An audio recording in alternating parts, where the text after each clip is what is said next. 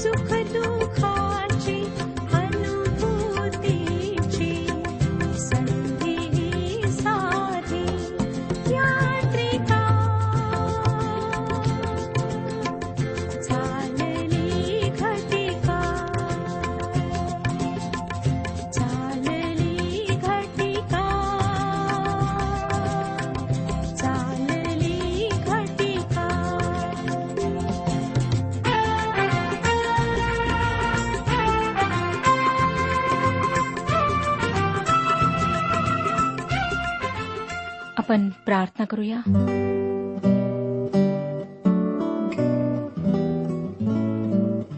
जिवंत पवित्र परमेश्वर पित्या तू जो आमचा मेंढपाळ आहेस ज्याची दृष्टी आमच्यावर सतत असते जो आमची काळजी घेतो आमच्या सर्व गरजा पुरवतो आम्हाला सांभाळतो आमची मदत करतो त्या तुझ जिवंत परमेश्वरासमोर आम्ही स्वतःला नम्र करीत आहोत.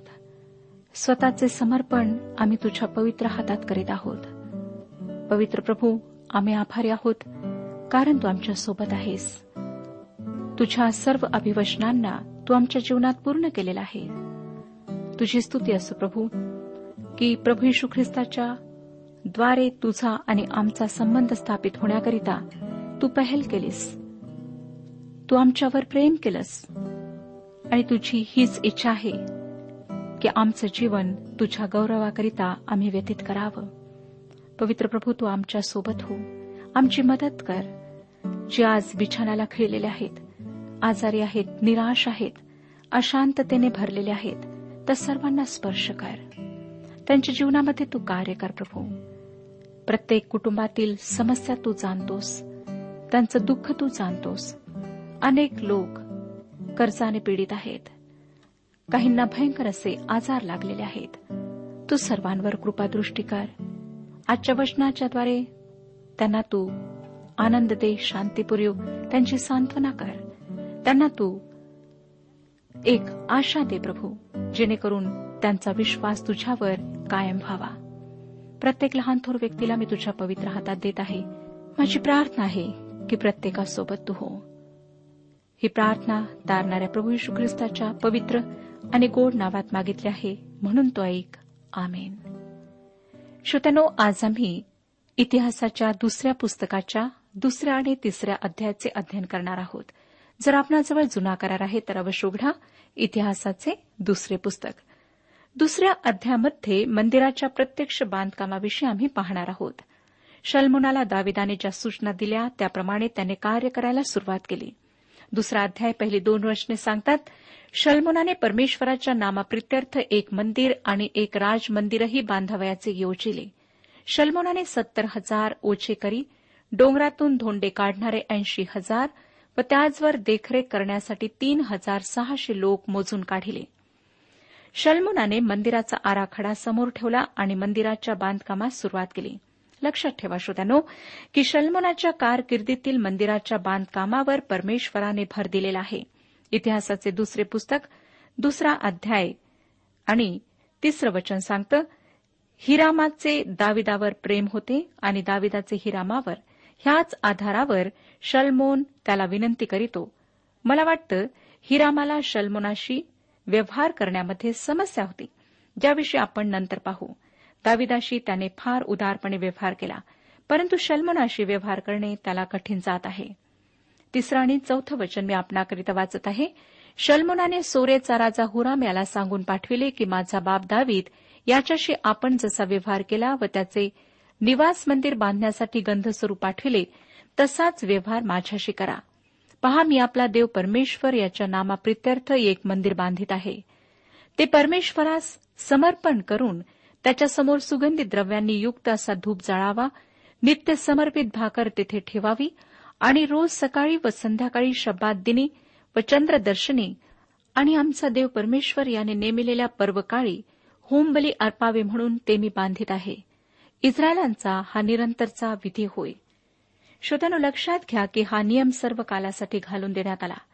एक हजार वर्षाच्या कालावधीत मंदिरातली अर्पणे पुन्हा सुरू करण्यात येतील. या विधानावर पुष्कळ टीका करण्यात आली. कारण ख्रिस्त पूर्वीची सर्व अर्पणे ख्रिस्ताकडे निर्देश करणारी होती. व त्यामुळे त्या एक हजार वर्षांमध्ये त्या अर्पणांची गरज काय असा प्रश्न निर्माण होतो. परंतु देवाने ते नेमून दिलेले आहे. आणि ही अर्पणे अर्थपूर्ण असतील. ती ख्रिस्त येशूच्या स्वार्पणाची आठवण करून देतील. पाचवं वचन पुढे आम्हाला सांगतं? जे मंदिर मी बांधित आहे ते मोठे होणार कारण आमचा देव सर्व दैवताहून मोठा आहे. आज कोणत्या कारणामुळे एखादी गोष्ट महान होऊ शकते? माणूस कशामुळे महान बनतो? देश कशामुळे मोठा बनतो? कोणी म्हणेल भौतिक सुखसोयींनी कोणी म्हणेल नैतिक मूल्यांनी. परंतु श्रोत्यांनो खरी गोष्ट तर ही आहे सत्य हे आहे की देव आम्हाला महान बनवतो. परंतु आज खरोखर आम्ही आम्हाला महान बनवणाऱ्या गोष्टी विसरत आहोत. पैसा भौतिक सुखसोयी पराक्रम वैभव सत्ता अधिकार माणसाला मोठे बनवत नाही. पवित्र शास्त्र हे सर्व असलेल्यांना महान समजत नाही परंतु जे देवावर प्रीती करतात जे त्याचे भय धरून त्याच्या आज्ञा पाळतात त्यांना मोठे समजल्या गेले आहे. याच कारणामुळे दावीद परमेश्वराच्या मनासारखा माणूस होता व त्यासाठी दानेलाला फारच प्रिय पुरुष असेच म्हणण्यात आले. दानेलाचे पुस्तक नववा अध्याय. आणि तेविसावं वचन तुझ्या प्रार्थनास आरंभ होताच आज्ञा झाली ती तुला सांगण्यास मी आलो आहे. कारण तू परमप्रिय आहेस. तर या गोष्टीचा विचार कर व हा दृष्टांत समजून घे. श्रोत्यानो दानेलाला तू परमप्रिय आहेस असे परमेश्वराने म्हटले. नंतर सहावं वचन पहा काय सांगतं. सहावं वचन आकाश व नभोमंडल यात तो समावत नाही तर त्याच्या प्रित्यर्थ मंदिर बांधण्याची कोणास ताकद आहे? त्याच्या निवासासाठी मंदिर बांधण्याची माझी काय प्राज्ञा? केवळ त्याच्यापुढे धूप जाळावा म्हणून मी हे मंदिर बांधित आहे. श्रोत्यानो अर्पणे करून हे लोक देवापर्यंत पोहोचले. तुम्ही व मी फक्त येशू ख्रिस्ताद्वारे देवापर्यंत पोहोचू शकतो. सर्वात मोठी गोष्ट ही आहे की परमेश्वर कोण आहे व तो त्या घरात राहील किंवा नाही याविषयी शलमुनाचे काहीच गैरसमज नव्हते. बरेचसे लोक मंदिराला देवाचे घर म्हणतात परंतु देव घरात राहत नाही. तो पूर्वीही कधी राहिला नाही. देवाचे मंदिर त्याच्यासमोर अर्पणे आणण्यासाठी होते. ते असे ठिकाण होते की जिथे लोक देवापर्यंत पोहोचू शकत. आणि त्याची अशी जागा अलंकृत असायलाच पाहिजे सुंदर असायला पाहिजे व त्याच्या योग्यतेची असायला पाहिजे. श्रोत्यानो त्या काळातल्या इमारतींपेक्षा ही इमारत फार मोठी नव्हती परंतु ती वैभवाने नटलेली होती. दुसरा अध्याय सातवं वचन पहा काय सांगतं? तर माझा बाप दावीद याने तरतूद करून ठेविल्याप्रमाणे यहुदात व एरुश्लेमेत जे कारागीर आहेत त्यांच्याबरोबर काम करण्यासाठी सोने रुपे पितळ व लोखंड यांच्या कामात आणि जांभळे किरमिची व निळ्या रंगाचे कापड तयार करण्याच्या कामात निपुण आणि खोदी काम जाणणारा असा एक कारागीर मस्कडे पाठवून द्या. त्यांना कारागीर दुसऱ्या देशातून मागवावे लागले कारण देवाने योजिल्याप्रमाणे इस्रायली लोक शेतकरी होते. ह्या शतकात जेव्हा इस्रायली लोक आपल्या मायदेशात परत गेले तेव्हा ते आपल्या शेतीकडे गेले. त्यांच्या देशातली शेती अतिशय पुढारलेली व वाखाणण्यासारखी आहे. आमच्या देशातल्या शेतकऱ्यांना त्यांच्या शेतकी ज्ञानाचा उपयोग व्हावा म्हणून त्यांचे तज्ज्ञ आपल्याकडे बोलावले जातात.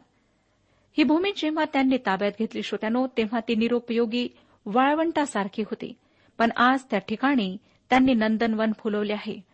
शल्मनाच्या काळात त्यांच्यामध्ये काम करी व कारागीर नव्हते. त्यासाठी त्यांना हिरामाची सोराच्या राजाची मदत घ्यावी लागली.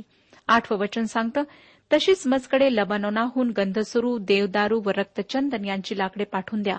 मला ठाऊक आहे की आपल्या सेवकास लबानोन येथील झाडे कापण्याचे काम माहीत आहे. आपल्या सेवकांबरोबर माझेही सेवक राहून माझ्यासाठी विपुल लाकूड तयार करीतील. दुसऱ्या शब्दात सांगायचे झाले तर शल्मुनाचे लोक त्यांच्यापासून कला शिकले. आणि गंधसरूचे लाकूड जे वापरण्यात आले ते लबानोनाच्या प्रसिद्ध गंधसरूचे होते. नववचन माझ्यासाठी विपुल लाकूड तयार करीतील कारण जे मंदिर मी बांधणार आहे ते भव्य होणार आहे. शलमोन म्हणत आहे की हे घर आकाराने फार मोठे असणार नाही पण थोर असणार आहे. दहावं वचन आपले जे सेवक लाकडे कापितील त्यास मी वीस हजार कोर झोडलेले गहू वीस हजार कोर जव वीस हजार बथ द्राक्षारस व वीस हजार बथ तेल देईन नंतर आम्ही पाहणार आहोत श्रोत्यानो की ह्या बाबतीत गैरसमज निर्माण झालेत. अकरा ते तेरा वचने पुढे सांगतात तेव्हा सोराचा राजा हुराम याने शल्मुनास असे पत्रोत्तर लिहिले की परमेश्वराचे आपल्या प्रजेवर प्रेम आहे म्हणून त्याने आपणाला तिच्यावर राजा नेमिले आहे. हुरामाने आणखी असे लिहिले की आकाश व पृथ्वी यांचा निर्माण करता इस्रायलाचा देव परमेश्वर धन्य. परमेश्वरा प्रित्यर्थ मंदिर बांधण्याच्या आणि राजमंदिर बांधण्याच्या कार्यासाठी त्याने दावीद राजास बुद्धी संपन्न आणि चातुर्य व अक्कल यांनी मंडित तसा पुत्र दिला आहे. तर मी आपला बाप हुराम याचा एक बुद्धिमान कारागीर पाठवित आहे. श्रोत्यानो हिरामाने शलमोनाच्या देवाविषयी काय उद्गार काढले लक्षात घ्या. हिराम सोराचा राजा दाविदाचा मित्र होता. अर्थातच त्याने दाविदाच्या जीवनात परमेश्वराने कशाप्रकारे कार्य केले दाविदाला कसे आशीर्वाद दिलेत व दाविदाने त्याच्यावर कशी प्रीती केली हे सर्व जवळून पाहिले होते. त्याने परमेश्वराला ओळखले. दाविदाच्या जीवनाच्या साक्षीद्वारे तो इस्रायलाच्या जिवंत खऱ्या देवाला ओळखू शकला. त्याने जाहीरपणे इस्रायलाच्या देवाला धन्यवाद दिले. दाविदाचे जीवन परमेश्वराचा प्रकाश परावर्तित करणारे जीवन होते. श्रोत्यानो तुमच्या व माझ्या जीवनाद्वारे प्रभू येशू दुसऱ्यांना आपल्या आप्त स्वकीयांना विधर्मी स्नेहांना दिसतो काय? आम्ही ख्रिस्ताला परिधान केले आहे काय? असे की आमच्या वर्तनामुळे लोक आम्हाला ख्रिस्ताचे अनुयायी म्हणतील व स्वर्गीय पित्याला धन्यवाद देतील. आमचे वागणे बोलणे चालणे हे ख्रिस्त केंद्रित असणे आमच्या स्वतःसाठी व त्याच्या साक्षीसाठी आवश्यक आहे. आज स्वतःच्या जीवनाचे परीक्षण करूया आणि पाहूया की काय आम्ही ख्रिस्ताची जिवंत साक्ष लोकांना देत आहोत किंवा नाही. नंतर सतरा आणि अठरा वचने पहा काय सांगतात. शलमनाचा बाप दावी त्याने इस्रायल देशात राहणाऱ्या सर्व उपरी लोकांची गणती केली होती. त्याप्रमाणे शलमोनाने त्यांची गणती केली. तेव्हा ते एक लक्ष त्रेपन्न हजार सहाशे भरले. त्यातून त्याने सत्तर हजार ओझेकरी ऐंशी हजार पहाडातले धोंडे काढणारे व तीन हजार सहाशे त्याचवर देखरेख करणारे नेमिले. हे सर्व मदत करणारे होते व सर्वसाधारण श्रमाची कामे करणारे होते. आता आपण तिसऱ्या अध्यायाकडे वळूया. तिसऱ्या अध्यायाचं पहिलं वचन सांगतं मग परमेश्वराने एरुश्लेमेस मोरिया डोंगरावर शल्मुनाचा बाप दावीद यास दर्शन दिले होते. त्या अर्नान यबुसी याच्या खळ्यात दाविदाने नेमिलेल्या स्थानी मोरिया डोंगरावर मंदिर बांधण्याचे काम शलमोनाने सुरू केले. श्रोत्यानं आपण आधीच पाहिले की अनेक शतकांपूर्वी ह्याच अर्नानाच्या खळ्यात आभ्रामाने इजाकाचे अर्पण करावे असे त्याला सांगण्यात आले होते. एरुश्लेमेच्या बाहेर ज्याला कवटीचे स्थान गलगुथा असे म्हणण्यात आले तेथेच येशू ख्रिस्ताला वधस्तंभावर खेळण्यात आले. दाविदाने ही जागा अर्नानाकडून विकत घेतली. आजही ती मंदिराच्या क्षेत्रात मोडते. आमच्यापैकी जे बांधकाम करणारे म्हणजे त्या व्यवसायातले नाहीत त्या आमच्यासाठी मंदिराच्या बांधकामाचा आराखडा व मालाचा पुरवठा ह्या गोष्टी रुचीपूर्ण नाहीत. आम्ही त्यातली फक्त महान सत्य शोधणार आहोत जी इतरत्र उल्लेखली गेलेली नाहीत. तिसरं वचन पहा काय सांगतं? शल्मोनाने देवाचे जे मंदिर बांधिले त्याच्या पायाचे माप येणेप्रमाणे त्याची लांबी जुन्या मापाने साठ हात व रुंदी वीस हात. श्रोत्यानो ही इमारत निवास मंडपाच्या आकाराच्या दुप्पट आकाराची होती. हे आकारमान फक्त मंदिराच्या क्षेत्राचे होते व त्याच्या भोवती इतर इमारती बांधल्या जाणार होत्या. इतर इमारतींच्या समोर मंदिराची इमारत उठून दिसणार होती. पण तरीही तिचा विस्तार निवास मंडपाच्या दुप्पट होता. आता मला तुमचे लक्ष दुसऱ्या गोष्टींकडे वळू द्या. त्यातील काही गोष्टी आपण पाहिल्या आहेत काही पाहिलेल्या नाहीत. तेरावं वचन मी आपणाकरिता वाचत आहे तिसरा अध्याय तेरावं वचन. त्या करुबांचे पंख वीस हात पसरले होते. ते पायावर उभे असून त्यांची मुखे आतल्या बाजूकडे होती. हे करूप खाली दयासनाकडे पाहात. आपल्या लक्षात आले असेल श्रोत्यानो की मोशेला निवास मंडपाचा जो नमुना दिला गेला होता त्या करुबांचे माप देण्यात आले नव्हते. देवत्वाचे ते प्रतीक होते. आणि देवत्वाचे मापन करता येत नाही. शल्मनाच्या या मंदिरातले करूब मंडपातल्या करुबांपेक्षा पुष्कळ मोठे होते. ह्या ठिकाणी राहसाचे एक चिन्ह आम्हाला दिसते ते हे की त्यांनी देवत्वाचे मापन करण्याचा प्रयत्न केला. तसे करणे अयोग्य होते. श्रोत्यानो आम्ही देवाच्या दृष्टिकोनातून मंदिराकडे पाहत आहोत. राजेच्या पुस्तकात मानवी दृष्टिकोनाने जे टिपले नाही असे ह्या पुस्तकात काय आहे ते आपण पाहत आहोत. आणि त्यापैकी एक आहे पडद्याचे सौंदर्य.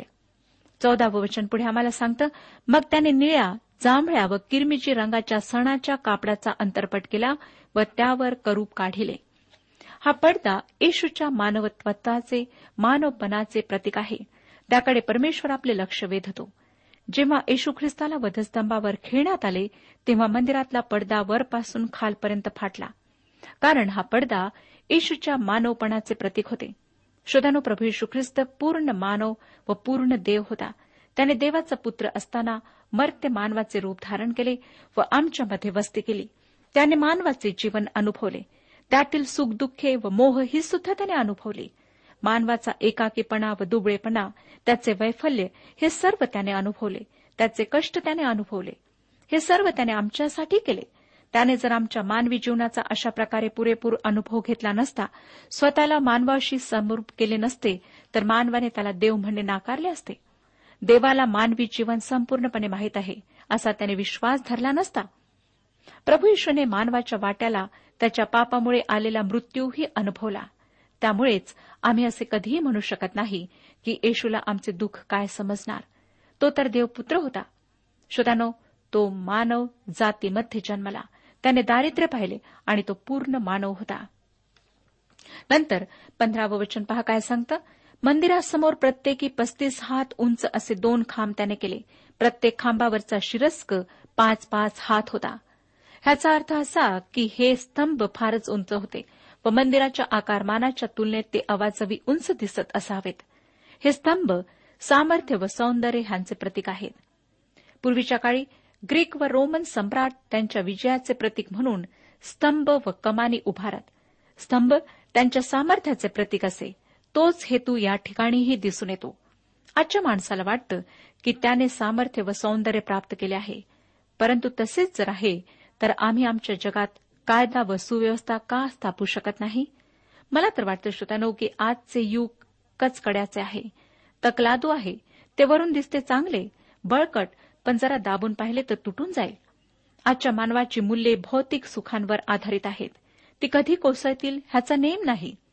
देवाच्या दृष्टीने जे ओंगळ ते आजच्या माणसाला सुंदर भासते. आपण कधी आधुनिक चित्रकला पाहिली आहे काय?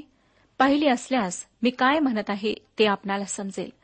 आजच्या मानवाला अधिक व अधिक विध्वंसक शस्त्रास्त्रे बनविण्यामध्ये सामर्थ्य आहे असे वाटते. माणूस जितका देवापासून दूर जाईल तितकी त्याची मूल्ये घसरत जातील. तितका तो रानटी बनत जाईल. कारण सर्व उत्तम गोष्टी देवापासून आहेत. सौंदर्य व सामर्थ्य त्याचे आहे. शल्मोनाने बांधलेल्या मंदिराच्या स्तंभावरून रासच दिसून येतो. कारण ते प्रमाणाबाहेर उंच होते. ते स्तंभ भव्य होते. श्रानो देवाला सामर्थ्य व सौंदर्य यांच्यात रुची आहे. म्हणून पुढच्या अध्यायातही त्याने त्यांचा उल्लेख केला आहे.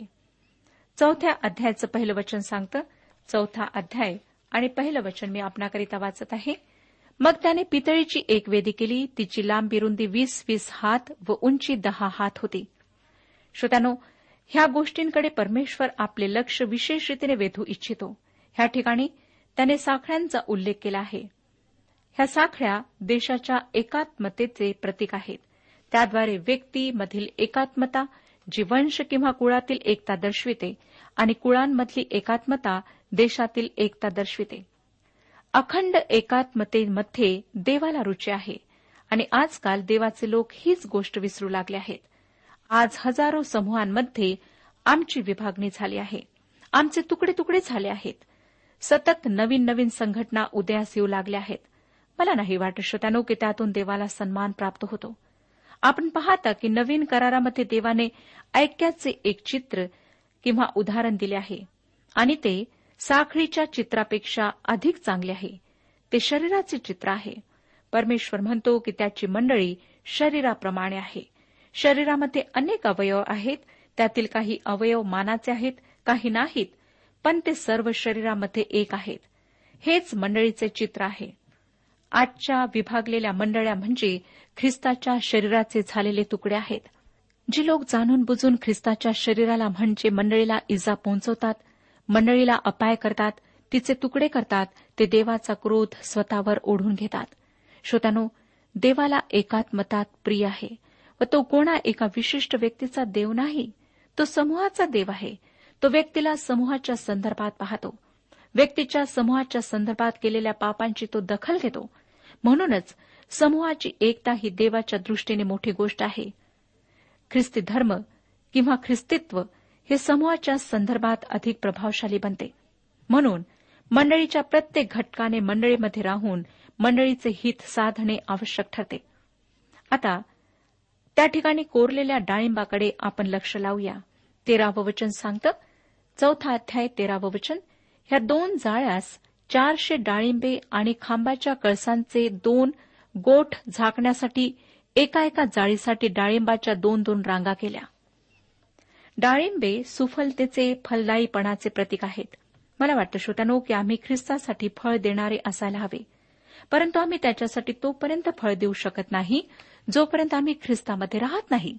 ह्या गोष्टीचे गुज प्रभू येशूने अतिशय सुंदर उदाहरणाद्वारे योहान कृष्णवर्तमान पंधरावा अध्याय चार पाच आणि आठ वचनांमध्ये सांगितले आहे.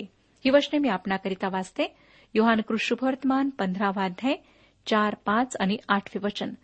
तुम्ही माझ्यामध्ये राहा आणि मी तुम्हामध्ये राहीन. जसे फाटा वेलात राहिल्या वाचून त्याला आपल्या आपण फळ देता येत नाही.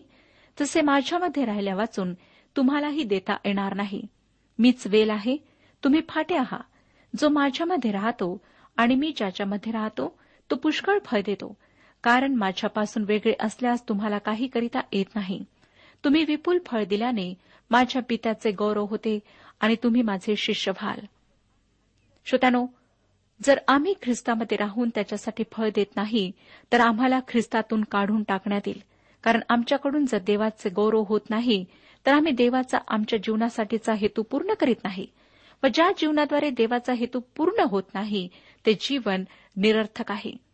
कोणी विचारेल ख्रिस्तामध्ये राहणे म्हणजे काय? ख्रिस्तामध्ये राहण्याची पहिली पायरी म्हणजे ख्रिस्ताचा आपला तारणारा म्हणून स्वीकार करणे आणि दुसरी पायरी म्हणजे प्रतिदिनी त्याला समर्पित जीवन जगणे. त्याचे वचन वाचून त्याप्रमाणे आज्ञापालनाचे जीवन जगणे. ख्रिस्तकेंद्रित जीवन जगणे म्हणजेच ख्रिस्तामध्ये राहणे होय. श्रोतनो आम्ही देवासाठी फळ देणारे व्हावे अशी त्याची आमच्याविषयीची इच्छा आहे. या ठिकाणी जे रंग सांगण्यात आलेले आहेत त्यांनाही देवाच्या दृष्टिकोनातून विशेष असा अर्थ आहे महत्त्व आहे. लक्षात घ्या श्रोत्यानो की पडदा निळ्या जांभळ्या व किरमीची तलम धाग्याच्या कापडाचा होता. निळा रंग स्वर्गाचे प्रतीक आहे. जांभळा रंग राजेशाहीचे प्रतीक आहे. आणि किरमीची रंग ख्रिस्ताच्या रक्ताद्वारे तारण ह्याचे प्रतीक आहे. ख्रिस्ताचे देवत्व दाविदाच्या कुळातील घराण्यात तो जन्मला म्हणून व शांतीचा राजपुत्र असल्याने त्याचे राजेपण दाखवणारे निळे व जांभळे हे दोन रंग आहेत. किरमीची अर्थातच तुमच्या व माझ्या पापांसाठी त्याने कलवरीच्या वधस्तंभावर जे रक्त सांडवले व ज्या रक्तामुळे आमची पापे धुवून टाकण्यात आली त्याचे प्रतीक आहे. आणि शुभ्र रंग पावित्र्याचे प्रतीक आहे. पवित्र वर्तनाचे प्रतीक आहे. श्रोत्यानो पवित्र शास्त्रात अनेक ठिकाणी शुभ्र रंगाचा उल्लेख आहे व ते सर्व उल्लेख पावित्र्याच्या संदर्भात करण्यात आलेले आहेत. दानेलाला सांगण्यात आले की युगाच्या समाप्तीस दानेलाचे पुस्तक बारावाध्याय दहाव्या वचनात पुष्कळ लोक आपणा शुद्ध व शुभ्र करीतील ते स्वच्छ होतील पण दुर्जन दुर्वर्तन करीतील. दुर्जनांपैकी कोणाला समज मिळणार नाही पण जे सुज्ञ आहेत त्यास तो प्राप्त होईल. तसेच परमेश्वर लोकांना आव्हान करीताना यशयाचे पुस्तक पहिला अध्याय अठरा आणि एकोणीस वचनात म्हणतो चला या आपण बुद्धिवाद करू. तुमची पातके लाखेसारखी लाल असली तरी ती बर्फासारखी पांढरी होतील. ती किरमिजासारखी तांबडी असली तरी लोकरीसारखी निघतील. तुम्ही माझे ऐकावयाला मान्य व्हाल तर भूमीचे उत्तम फळ खाल. तसे श्रोत्यानो प्रगटीकरणाच्या पुस्तकात जे विश्वासणारे आहेत त्यांच्याविषयी असे म्हणण्यात आले आहे की ह्यांनी आपले झगे कोकऱ्याच्या रक्तात धुवून शुभ्र केले आहेत. ख्रिस्ताच्या वधूने शुभ्र वस्त्र नेसावे हे तिला नेमून देण्यात आले. शुभ्र रंग पावित्र्याचे व नीतिमत्वाचे प्रतीक आहे. प्रभू येशू ख्रिस्त स्वतः मूर्तिमंत नीतिमत्व आहे. त्याला परिधान केल्यानेच आम्हाला त्याचे नीतिमत्व प्राप्त होते. श्रोत्यानो आज आपण आपल्या पापांबद्दल पश्चाताप करून येशू ख्रिस्ताला तारणारा म्हणून स्वीकारून हे नीतिमत्व प्राप्त करू शकता. परमेश्वर आपणा सर्वांस आशीर्वाद देऊ.